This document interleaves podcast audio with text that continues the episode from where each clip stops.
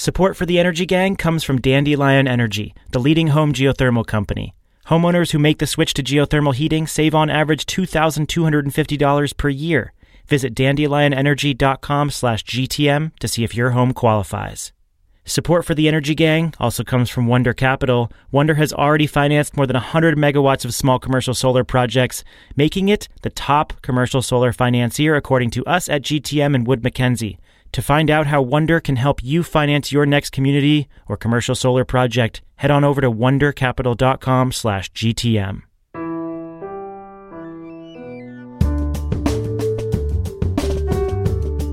From Greentech Media, this is the Energy Gang, weekly debates and discussions on the fast changing world of energy, clean tech, and the environment. I'm Stephen Lacey, a contributing editor at GTM. Welcome to the show. So it's been a year since the Trump White House slapped 30% tariffs on imported solar cells and modules.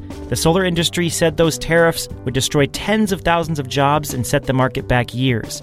Turns out the solar industry is a lot more resilient than presumed. We now have the jobs numbers and installation data for 2018, and yes, the tariffs were not good, but certainly not catastrophic.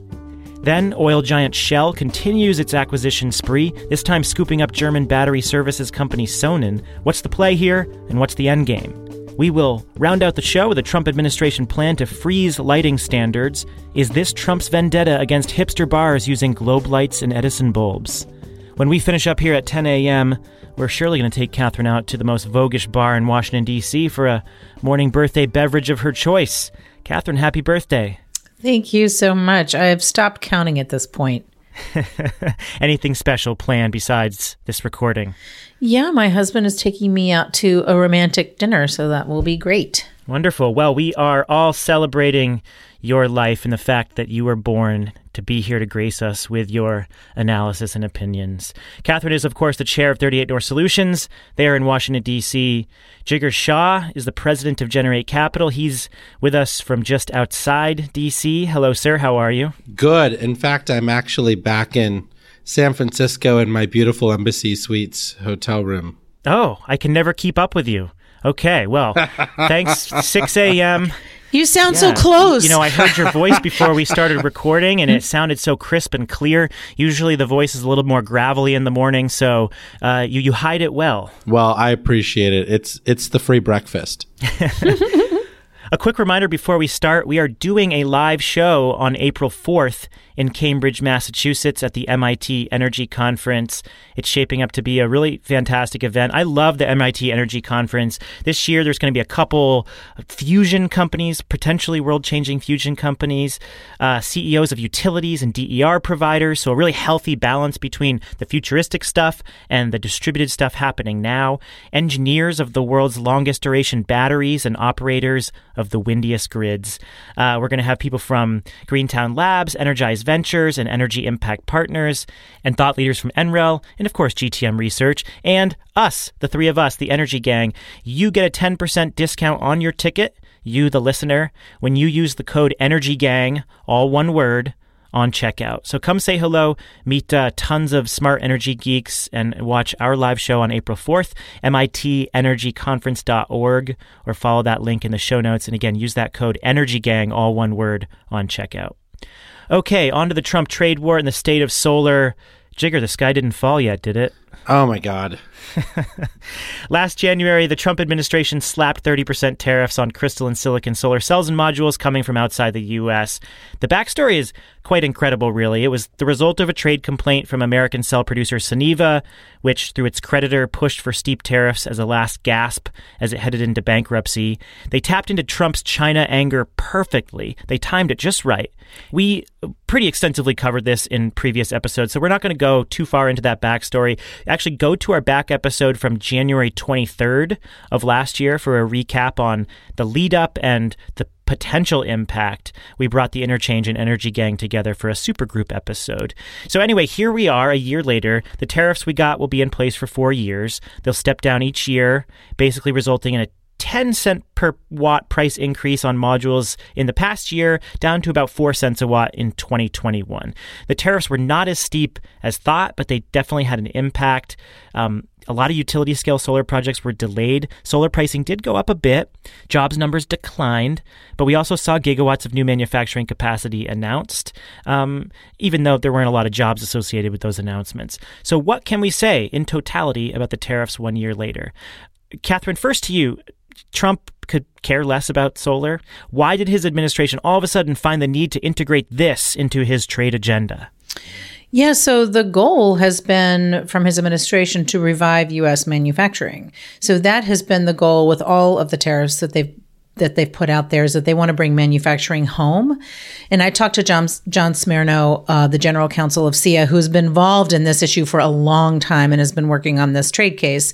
And he said, yes, um, that actually did happen, that there is more module assembly now in the US. Jinko has a ribbon cutting next week. Hanwha Qcells has a 1.6 gigawatt plant. LG 500 megawatt assembly plant. That's for module assembly though. So that's like best case, maybe a thousand new jobs. But he said there's not in cell manufacturing. Maybe um, there will be some annou- announcements in the next few months. But right now, um, on that side, it did cause thousands of job loss and billions of dollars in investments as a result of that. Well, let's parse the impact First, we'll talk about the actual negative impact. We'll compare that to the projections from organizations like SEIA and even us at GTM Research. And then we'll talk about some of the positive impacts and the stuff that wasn't so bad. So, Jigar, what were any bad consequences that you saw?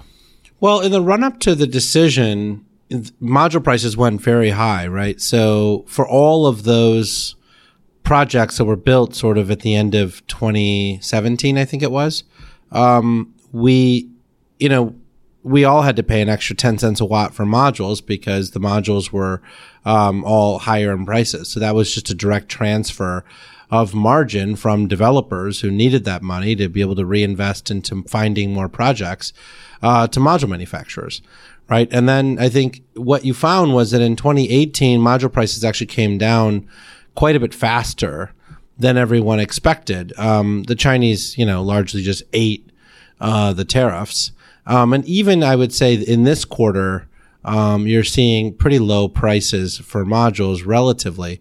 But I think that, you know, to compare where the US is versus, let's say, Mexico is or Canada is, you know, today you can easily build a 10 megawatt, 20 megawatt solar farm in Canada or in Mexico for less than 80 cents a watt installed. And in the United States, you can't get it done for less than a dollar a watt. So the US has some of the most expensive solar in the world and I think has the most expensive DG in the world. Is that correct? Yeah, DG is more complicated because of you know obviously permits and and uh, wiring and and all of that. But I, but I think that the utility scale stuff is not complicated. I mean, it really is um, directly related to tariffs and you know the cost of goods and services. So, in the second half of 2019, there's going to be a 201 midterm review. And I know SEIA is pushing for some product exclusions, like on cells. They just said there, there should not be a tariff on cells. So, they are going to push that forward with the administration and hope, hopefully, that will make a difference. Yeah. Okay. So, let's break this down by impact. We can talk about jobs and then we'll talk about sectors. Let's actually dial back to sectors and unpack the utility scale issues um, first. Now, the biggest we I was talking to Colin Smith, who is a senior analyst at, at Wood Mackenzie GTM Research, who follows our utility scale solar pipeline, and he saw some leading companies drop like 70 or 80% of the projects that they had in their pipeline in the lead up to the tariff decision because there was this year and a half period where we had no idea what we were going to get. And they were afraid that we were going to get a 40 cent a watt tariff uh, on modules, maybe something even higher, and that would completely destroy the economics of projects. And so what happened was we saw billions of dollars of projects shelved, and then that has carried over into this year. When the tariffs actually did come out and they were again closer to 10 cents a watt it turned out not to have a huge impact. And then because of global oversupply of modules module prices actually fell and benefited utility scale developers. So we saw this hangover effect where there was this huge delay in projects and that did impact some jobs probably in the low thousands if not hundreds. Um, but we're probably going to see those projects carry into 2019, 2020, and 2021.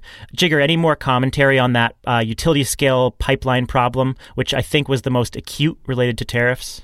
Well, it's all about expectation setting, right? Remember, going into 2016, um, we had tariffs on modules from the Obama administration, um, but we had this long term extension that of the ITC. And so people spent a lot of money finding these projects. And in fact, even today, you've got 100 gigawatts of utility scale projects that are in various queues for, you know, independent system operators around the country. So it's not like we have a lack of land acquisition that's been done. But I think that this sort of, um, this uncertainty in the marketplace has, has left people a little bit, uh, reeling for a couple of reasons. One is that, right, so we expect module prices to go back up again this year because of the run up to the 30% tax credit going down from 30 to 26% next year. And so there will be a lot of people who buy up modules to store in warehouses to get this construction start designation, which, which I'm sure we can talk about in a later episode. You separately have a lot of utility scale developers who genuinely thought that the Obama tariffs were going to be allowed to expire. And then you were going to get, you know, sort of Canadian and Mexico style cost structures in the US. And so they bid prices that were, in my opinion, too low in the United States. And so they have PPAs, but the prices are too tight to be able to really move forward. Um, and then the third piece we have is that the Fed is raising interest rates. And so now the ultra low cost of debt that we were getting before is starting to rise. And that has a huge impact on, um, you know, what your clearing price is for solar projects. What about the DG side? EnergySage, which is a price comparison platform, looked at solar prices quoted in 2018, and they found that they were 5.6% higher on average in 2018 compared to 2017. That's fairly substantial for a lot of consumers, and they said that that added up. Uh, that the tariffs themselves added up to $236 million in total uh, higher costs for solar projects economy wide. Any thoughts on the impact of tariffs there, which, um, you know, arguably aren't as high because you have all these other cost factors that are you know more important than module prices compared to utility scale solar? Well i mean my own sense is is that yes i mean residential customers in general you know eh, just got a full pass through of the tariffs there was no really eating it in the margins for the uh, for the developers. But i also think that what's happened in the last 12 months is a lot of the big guys have started turning their focus onto large C&I projects, right? So large one megawatt rooftops, um, because they saw that as a hedge on their business from the volatility in the utility scale sector. So there does seem to be a lot more effort being put into the commercial and industrial sector, which we didn't have, I think, 12 months ago. Okay, well, this gets us into a complicated question about job losses. When the tariffs were first considered, and we were playing around with this 40 cent a watt number, the Solar Energy Industries Association came out and said, we're going to lose over 80,000 jobs, right? We reported on this number. Suniva's lawyers pushed back and said it was hogwash. But SEIA basically argued that that level of a tariff would push solar pricing back to about 2015 levels. We would see a similar amount of development that we saw in 2015, and therefore it would bring jobs numbers in line with that year. So they predicted somewhere around 80,000, 85,000 job losses. Um, then, when the new tariff levels actually came out, the Solar Energy Industries Association said, okay, well, this will slash 23,000 jobs in 2018. We actually only saw a loss of about 8,000 jobs last year compared to 2017. That's only a decrease of 3.2%. The big question is what's what's driving those job losses because it's not even clear that those are tariffs. A lot of the the um, reductions in the workforce come in California and Massachusetts, two states that have had pretty serious policy changes and uh, that have been going on for a while, and also fairly saturated markets, so it's harder for residential companies to find new customers.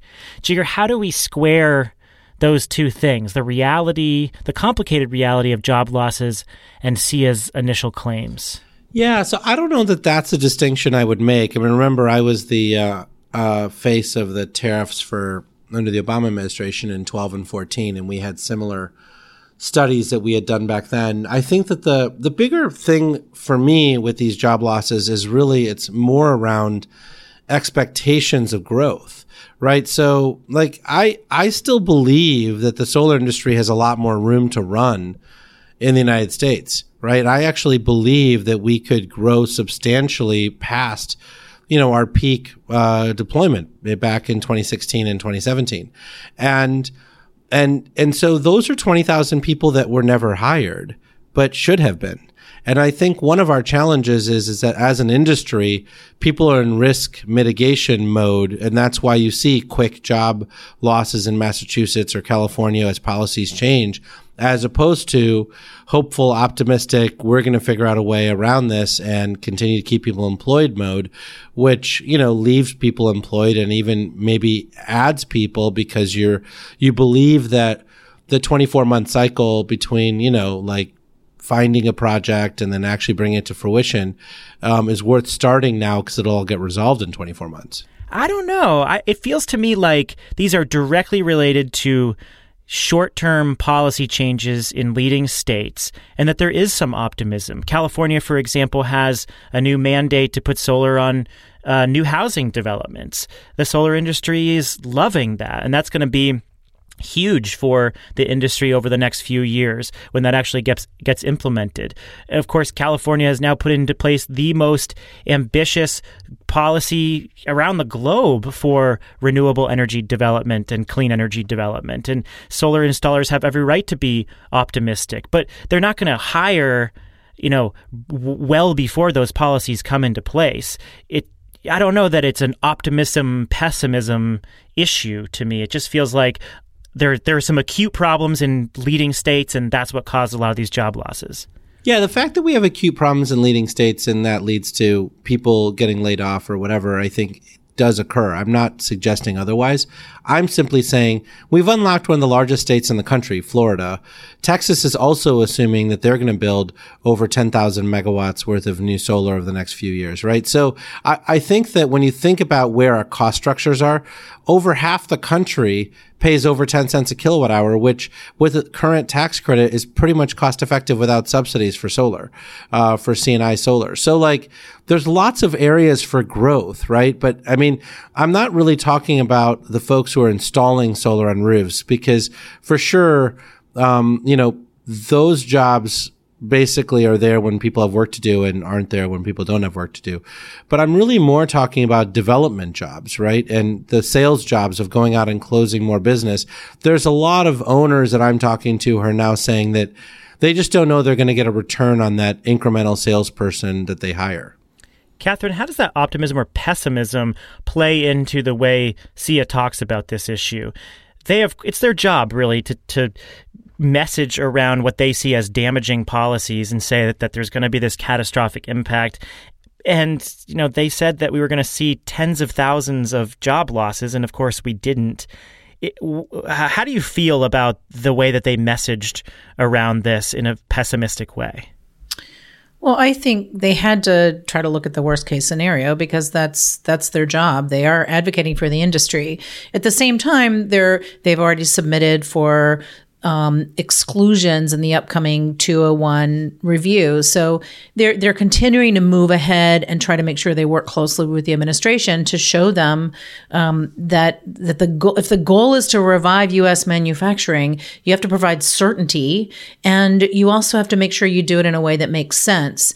I would mention another set of tariffs, which is the 301 tariffs, which put this adds another wrinkle into this industry the 301 tariffs are on raw materials coming from China, like steel. And those tariffs ha- have added costs to the racking and tracking industry in the US. So it's much more expensive now for them to source raw materials. So in a lot of cases, these companies are are getting their products built overseas and they can import them from China complete. They just can't import the raw material, um, oddly enough. So they can export for production and bring them back in um, to finish and sell. Then companies like Enphase have moved their production to Mexico, Sungrow to India. But those other tariffs have put another wrinkle of uncertainty and cost into sourcing these materials. Let's talk about the manufacturing picture to round out this conversation. So, according to the Solar Foundation, oh, I should mention that these numbers that we're talking about come from the Solar Foundation, which does a census every year, and they're they do fantastic work, and they they uh, their calculation of solar jobs gets more sophisticated every year, and the report itself is very valuable. So, a shout out to the Solar Foundation, and and they found that the solar industry is only going to add about 1,200 manufacturing jobs this year in 2019, even though we see like four gigawatts of capacity that are eh, manufacturing capacity that are potentially going to get built here in the United States. So, where does that put us? Um, it's no secret, probably, to a lot of our listeners that the majority of jobs in the solar industry are in downstream installation and services, not in manufacturing. But at the same time, you don't want to cheer against, you know, this this boom in manufacturing capacity. Uh, Jigar, how do you feel about the situation in manufacturing when you look at jobs supported versus gigawatts of manufacturing capacity that have been planned? Well, it's no secret that I think that manufacturing jobs are very difficult uh, to justify when you have so many negative impacts on the supply chain. So, you know, I think that from that perspective, um, I wouldn't trade one manufacture, you know, you know, 10 service jobs for one manufacturing job. Um, but that being said, I think that the big challenge we have on the manufacturing side is that we've never really had a serious run at figuring out how to get the supply chain back in the United States to build solar modules cost effectively here um, and so in general, we're in a situation where we're saying, Hey, we've punished a bunch of people in China. Why don't you guys manufacture here? They're looking at their numbers and saying, well, even with the punishment, it's still more expensive to manufacture in the United States. And and so we end up with this circle jerk where there's a lot of like, you know, extra expense that everyone has to pay for in the United States and no really new net manufacturing jobs uh, to go along with that sacrifice. I think what we need to watch in the manufacturing sector is, you know, there are module assembly plants opening up. There may be a cell manufacturing opening soon, but look at storage. Let's see what they're going to do next. What the what the administration is going to push on um, other types of technology that are working in concert with solar. Wait, wait. What do you mean? What what are you talking about penalties or are you talking about promotion policies? No like trying to incentivize manufacturing for for the storage industry. Is that something that's seriously on the table? We we've had those in the past and i think that you know in general it is a, a supply chain that we still have in the united states right? I mean and this is a thing that people don't understand is that so if you want to manufacture solar in the united states today you have to import a lot of the inputs from China because we don't make some of the uh, back sheets and you know and other materials here in the United States, and so it's it it's actually not possible to make a solar panel here in the United States with a complete supply chain from the U.S. Um, whereas I still think we have that supply chain for batteries um, in the U.S., and so we should try to keep that. Yeah, and this doesn't this doesn't mean that the administration will necessarily know how to execute on that. I just think that that's something that they're thinking about. How how would they incentivize increased manufacturing in other types of innovation that work with solar? So then, to the players involved in bringing this petition to uh, trade regulators, what happened to the two uh, main petitioners, Solar World, which of course was acquired by SunPower, and uh, Suniva, Jigar. where are these players today? Well, Solar World was uh, absorbed into SunPower as a you know way to um, figure out a way to make uh, sort of lower cost modules here in the United States, and I think, in my opinion, curry some favor with the Trump administration to get their exemption. Um, Suniva has been released by SQN from the bankruptcy process and, you know, theoretically is restarting manufacturing, but I haven't seen any of those modules. And so I think that SQN, you know, basically cost uh, this country this extraordinary amount of money and um, I think really got nothing for it.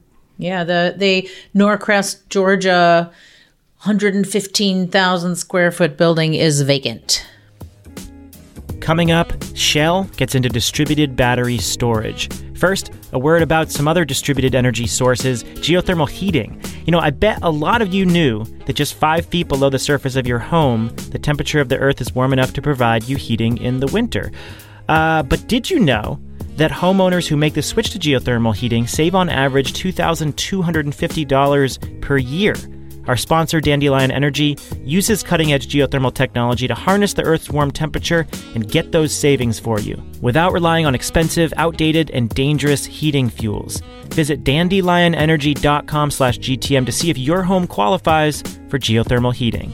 We're also brought to you by Wonder Capital. We just published a podcast episode with Wonder on the Interchange podcast. Go check that out. It features Dave Reese, the Chief Technology Officer of Wonder, who was hit with an existential challenge as a software developer, and he created a new framework to completely change his career. We detail how Dave made specific choices to change the direction of his life.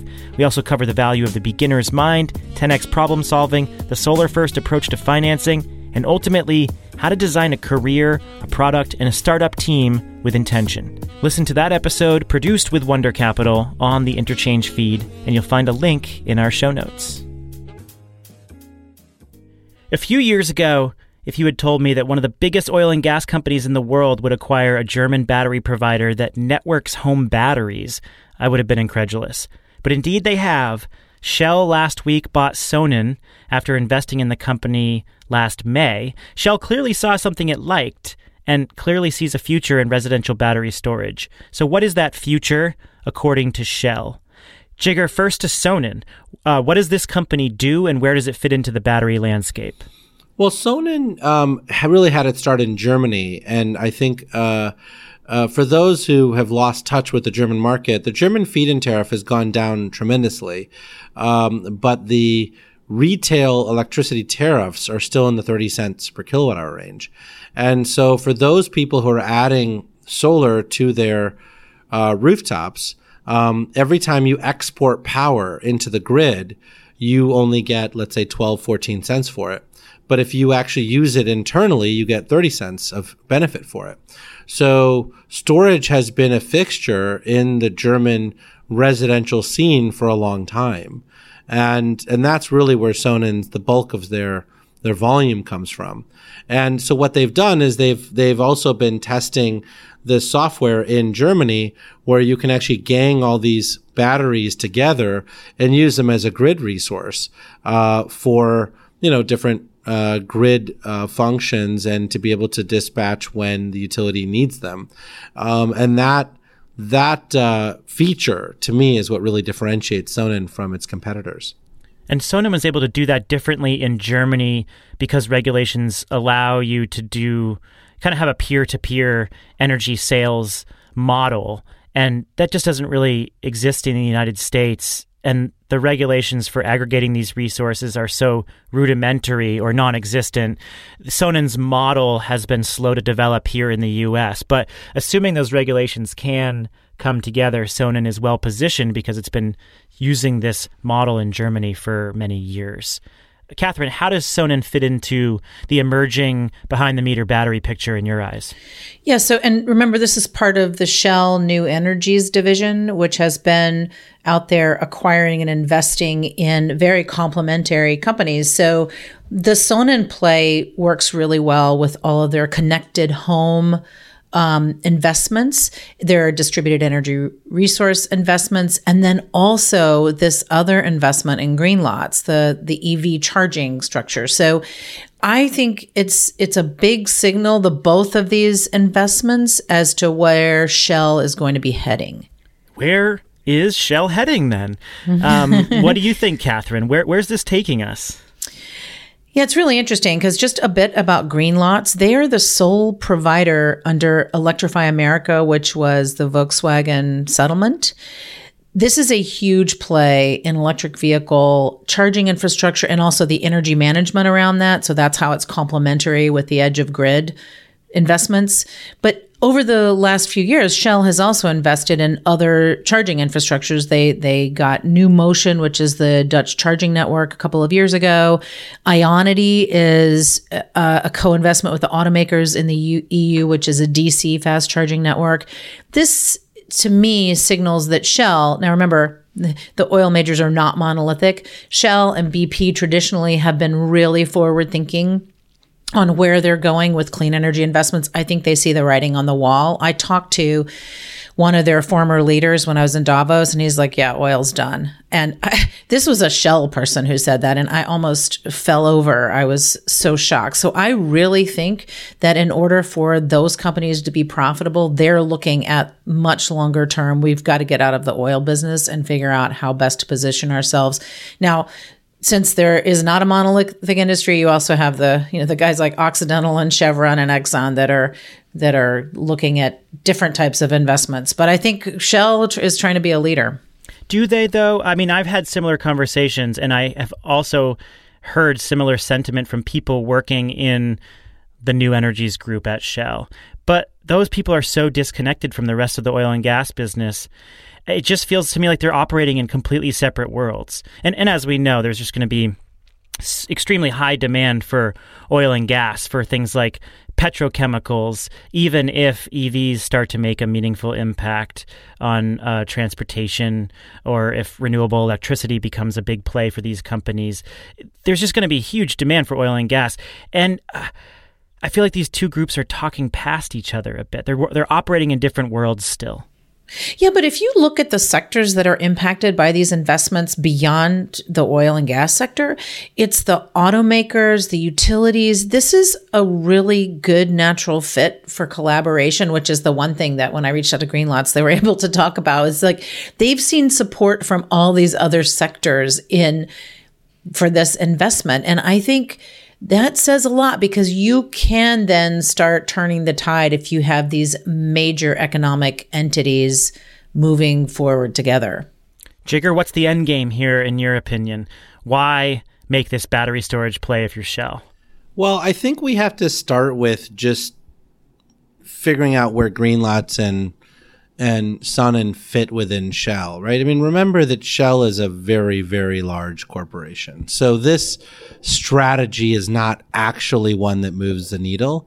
Um, and so my own sense is this is really a continuation with um, the acquisition of MP2 um, in Texas, where you know MP2. Yeah, is, MP2 is an energy retailer. Yes. So yeah, they're an energy retailer, but MP2 was one of the most sophisticated traders in Texas that used physical assets um, to help bolster their trading position in um, in ERCOT, right? So so they were able to be far more bold about the way in which they traded because if they got it wrong and power prices went to $10,000 a megawatt hour, which they can do in Texas, then they had physical diesel generation backup that they could turn on to protect their position. And, um, and so what Sonnen and Greenlots does is do something very similar for MP2. So I think a lot of these companies that they're buying really just support their electricity trading business. I don't think that they are profit centers in and of themselves. Like I generally don't see EV charging stations in the US being profitable in any way, shape, or form. Like I generally think that the vast majority of people are going to charge their EVs at home and or at work and that these charging stations that are randomly scattered about will have very low utilization rates and that's certainly what the data has shown us to date.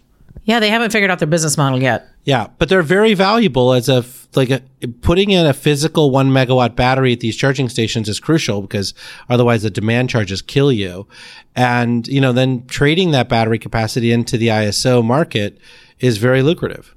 Well, as they figure out the business model, let's talk about how it compares to others that are exploring this space. Inevitably, when something like this happens, you're going to get journalistic organizations using the phrase Tesla killer or Tesla competitor. Is Shell coming in and trying to be a Tesla competitor?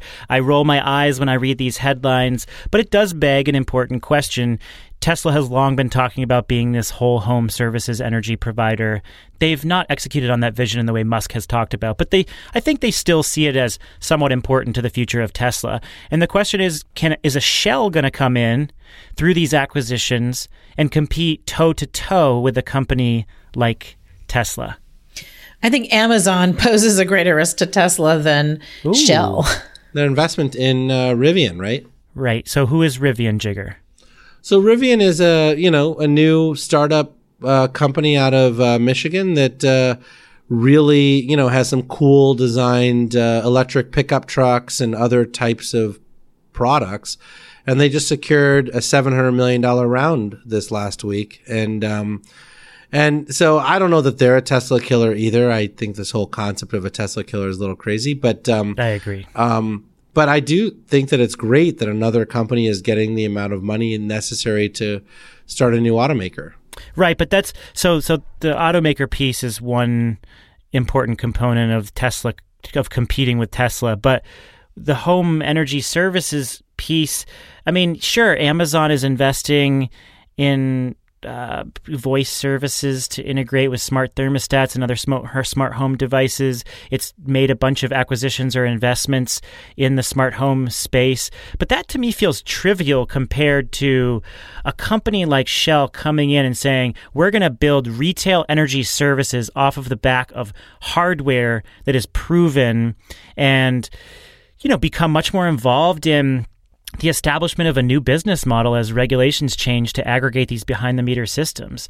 That feels very different than Amazon playing around with Tinker Toys in the home.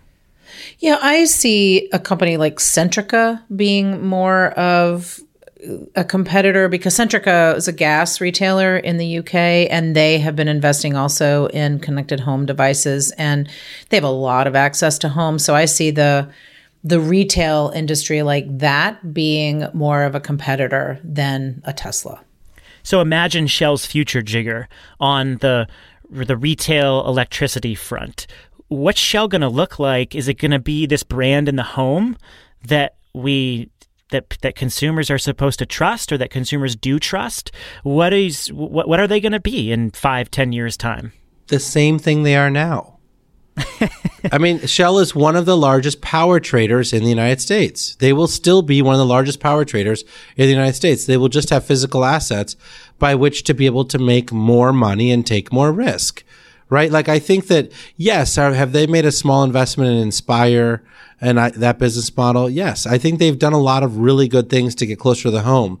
But no, I don't think that Shell will be dominant in any way, shape, or form in terms of a brand in my home right? I think that what they care about is power trading and mitigating their risk in power trading, and they want to make more money under FERC Order 841.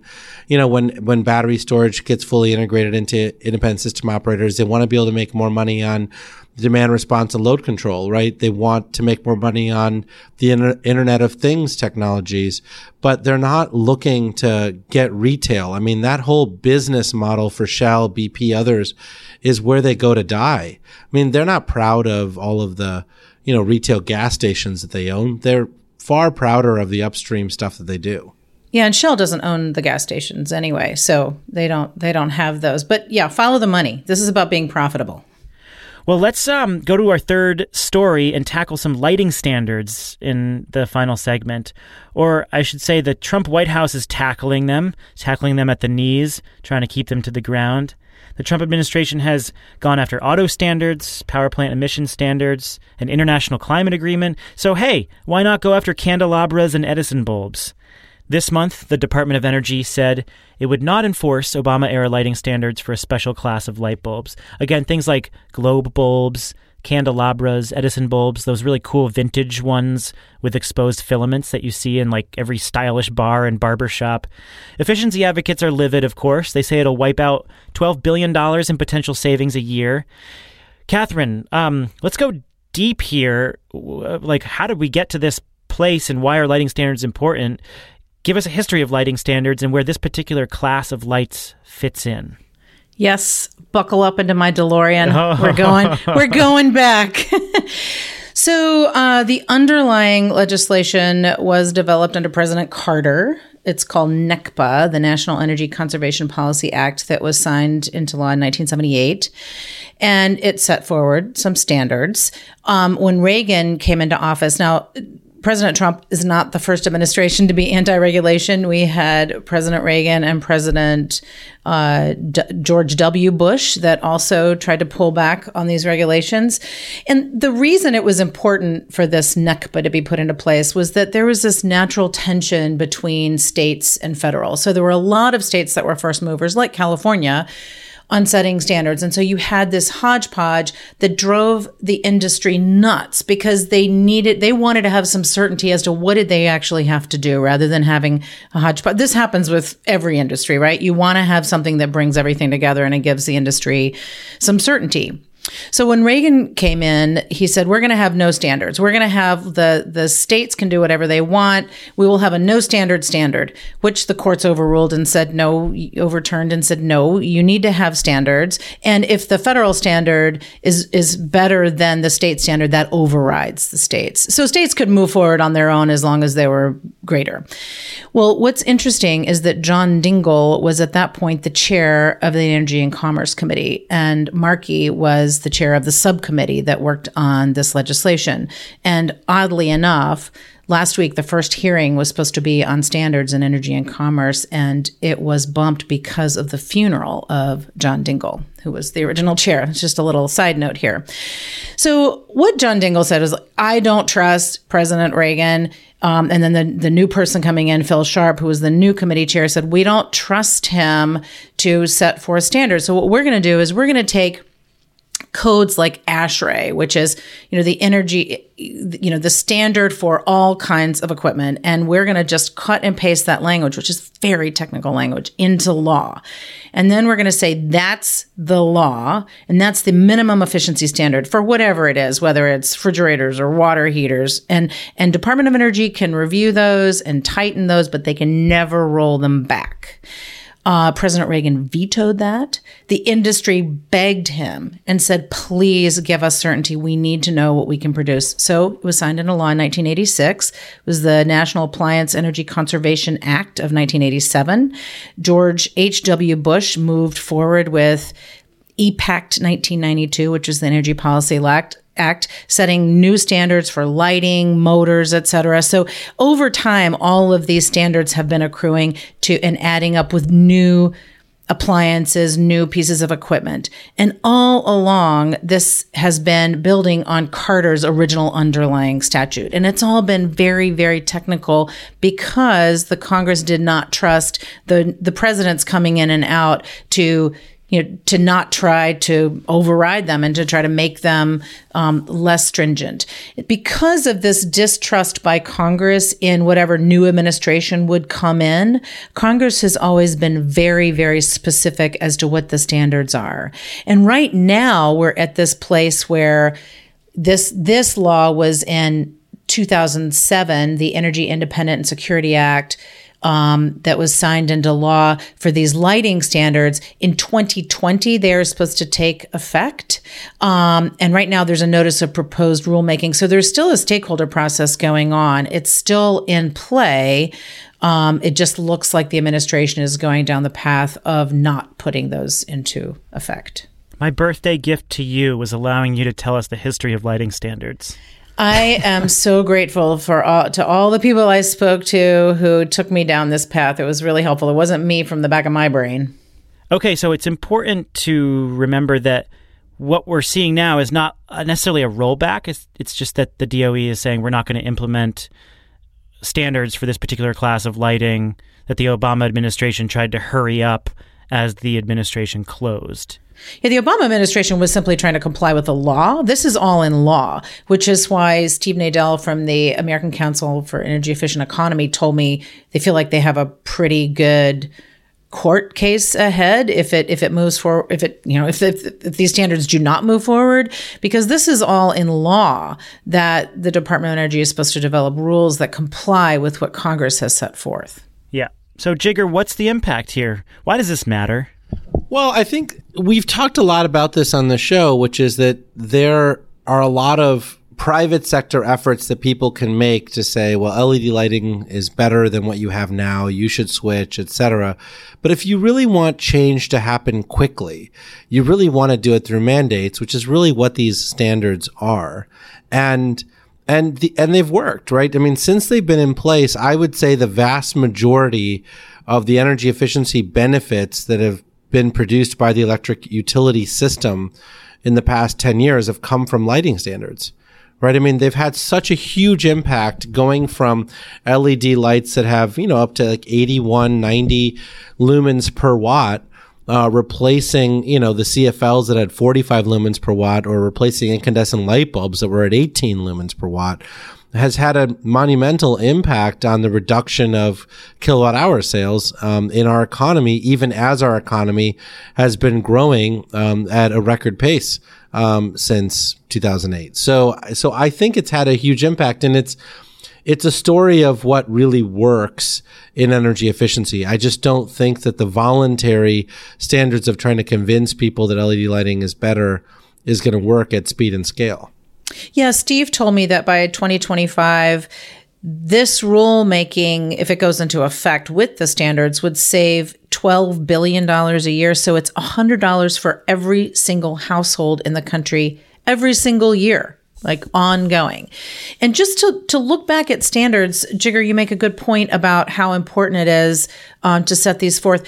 The average refrigerator in America today uses half of what the refrigerator 20 years ago used. That refrigerator 20 years ago used half of what the one before 20 years before that used. So the average refrigerator today uses a quarter of what it did 40 years ago. And the sales price in today's dollars has dropped by 50%. They have more features. They're bigger. They're much more efficient. So standards not only push innovation they also save people money.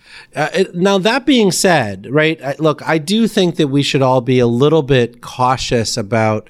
Um, you know, going to a 10 on this particular issue. Um, you know, I think that most of the lighting standards are going to be in place. California did put the final lighting standards in place in 2018. Um, other states, you know, do have the right, I think, to copy California. And so I don't think that in general we're going to lose the hip, lose the hipster uh, bar. But it, by the way, like I don't know where you go to get your haircut, Stephen, but the haircuttery doesn't have these, uh, you know, glow bulbs that I go to. Um, Every once in a while, when I need a, an expensive haircut, I'll go to one. But usually, I just go to Supercuts, and they just have terrible lighting. so so I do want to make sure that we're being a little bit cautious about the fact that they're not eviscerating lighting standards. But I do think that that moving to the next level of you know making permanent these expectations around the lighting standards would have a very positive impact on consumers around the country. And so i do think that they should keep moving forward to get these very um, you know good standards in place. But i think there's a lot of good that's already been done by the 2007 law. And you know we're we're reaping a lot of benefits from that yeah, and I would also point to ACEEE has done a report that just came out this month on energy efficiency over time, measuring and valuing energy savings and policy and planning for all of these different technologies. So it's worth taking a look at that. So when you are in your your electric vehicle on the way to the Home Depot to pick up your LED light bulbs, what are you obsessing over? What's what story has caught your attention? What's your free electron, Katherine? It is your birthday. I always I always allow you to go first anyway. I've, our listeners no, have actually Jigar went first this. last time. That's right. That's right. But it is your birthday, so you definitively get to go first. What's your free electron? Yeah, and I only have one, so I'm not even taking full advantage of the occasion.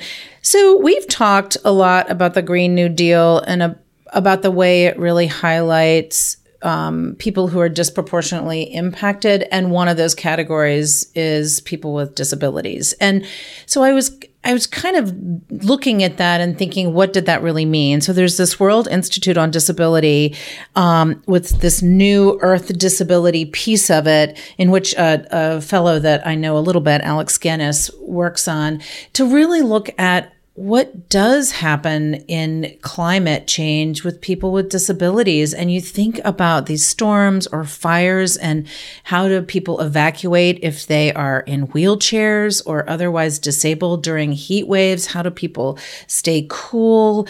Um, there's just this whole other level of impact that i think we have to pay attention to and we don't enough because in so many situations, uh, those people become invisible to us. So uh, it's just something in addition to communities of color and communities of need. There's this whole other segment of disabilities that we need to pay attention to. So I would I would suggest that people look at the World Institute on Disability and all of that they've all they've written on climate change impact. Yeah, I, I really appreciate the sentiment, and I think it is another example of why a lot of climate advocates are talking about climate change in a much bigger context. They're trying to just not just separate carbon pricing or talk about a renewable portfolio standard. They're saying, hey, there's all these other issues um, that are going to feed into climate policy that we need to be thinking about. So I definitely appreciate the the sentiment. Jigar, what's your free electron?